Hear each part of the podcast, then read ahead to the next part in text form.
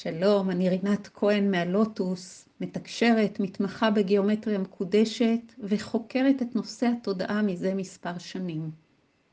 היום אני אדבר על התודעה. מהי התודעה שלנו?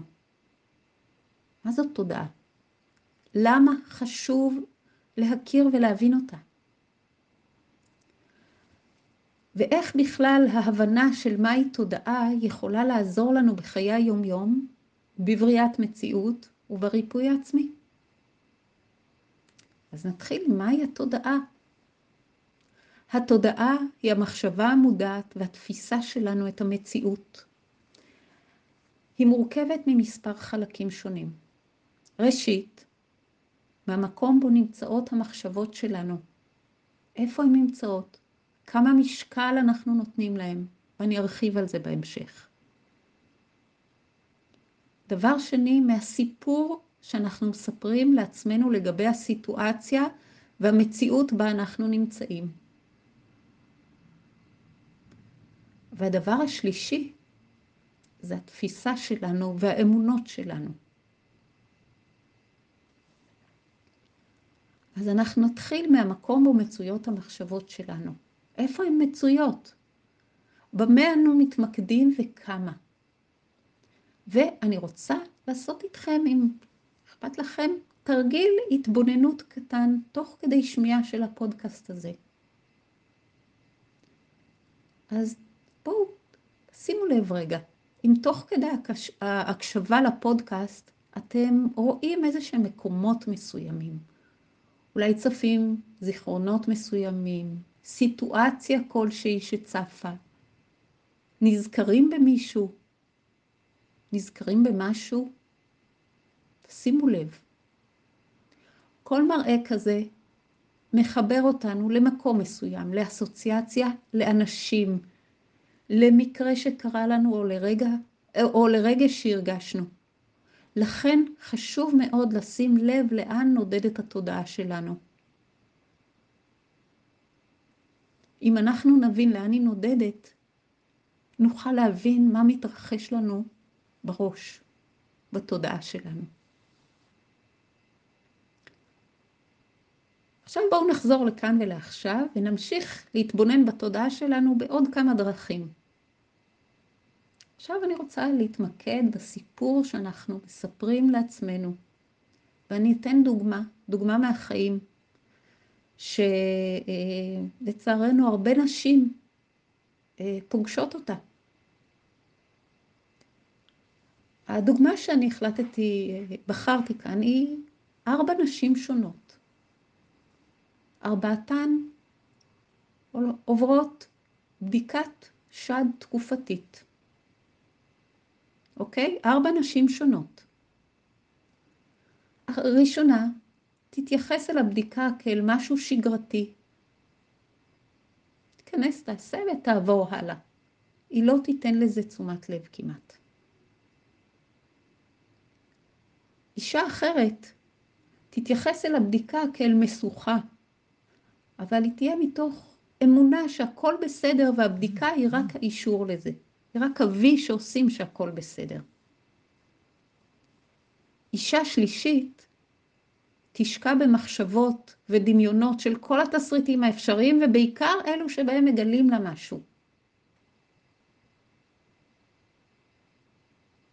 ואישה רביעית תגיע לבדיקה עם פחדים, עם אמונה מלאה שמאחר ולשתי חברות שלה מצאו סרטן השד, והיא מכירה עוד כמה נשים שנפטרו מזה.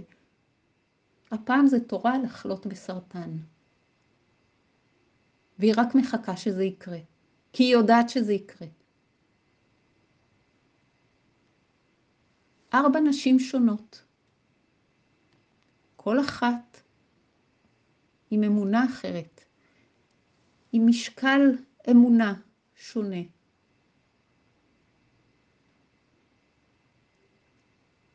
אז מה בעצם עושות המחשבות שלנו? המחשבות שלנו מושכות אליהן אנרגיה, אוקיי? הפחדים שלנו, המחשבות שלנו, האמונות שלנו. ואני רוצה לתת לכם דוגמה מוחשית, שתבינו איך זה מושך אנרגיה, כמו משפך. אז אם אני אקח למשל ארסל, ואני אמתח אותו היטב בין שני עצים, או בין 4 עצים אפילו, שיהיה מתוח מ4 קצוות, ונניח שאני אניח עליו מקל של ארטיק, מה יקרה לו? הארסל כמעט ולא יושפע. אוקיי, עכשיו אני אניח עליו משהו טיפה יותר גדול.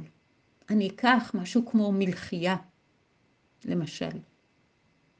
מלחייה תיצור משיכה כלפי מטה, הרבה יותר גדולה מאשר של המקל של הארטיק, אבל לא מאוד מאוד מאוד מסיבית.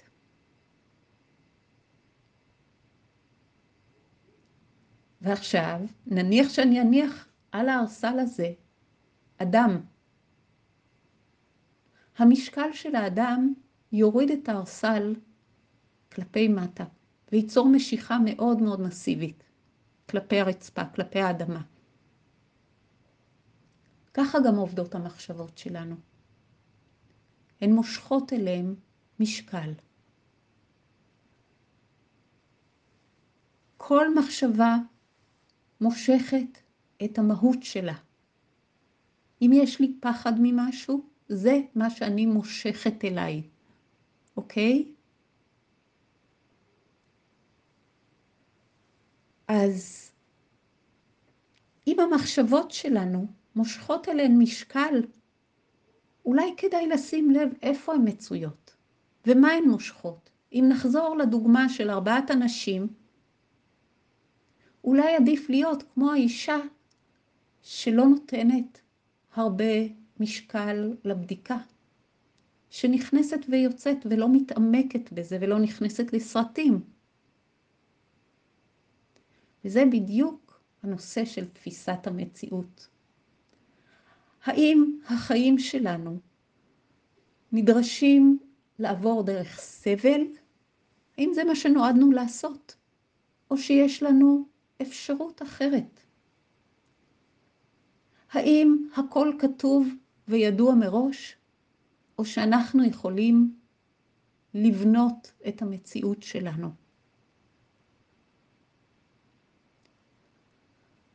אז זאת הבחירה שיש לנו כשאנחנו מתחילים ללמוד לעבוד עם התודעה. כשאנחנו מבינים שהדבר היחיד שאנחנו יכולים לשנות הוא האמונות שלנו והמחשבות שלנו, אנחנו יכולים להתחיל לעבוד עם המציאות שלנו. אנחנו נמשיך לדבר על זה בפודקאסט הבא. אני רינת כהן, מהלוטוס. נשתמע בפודקאסט הבא.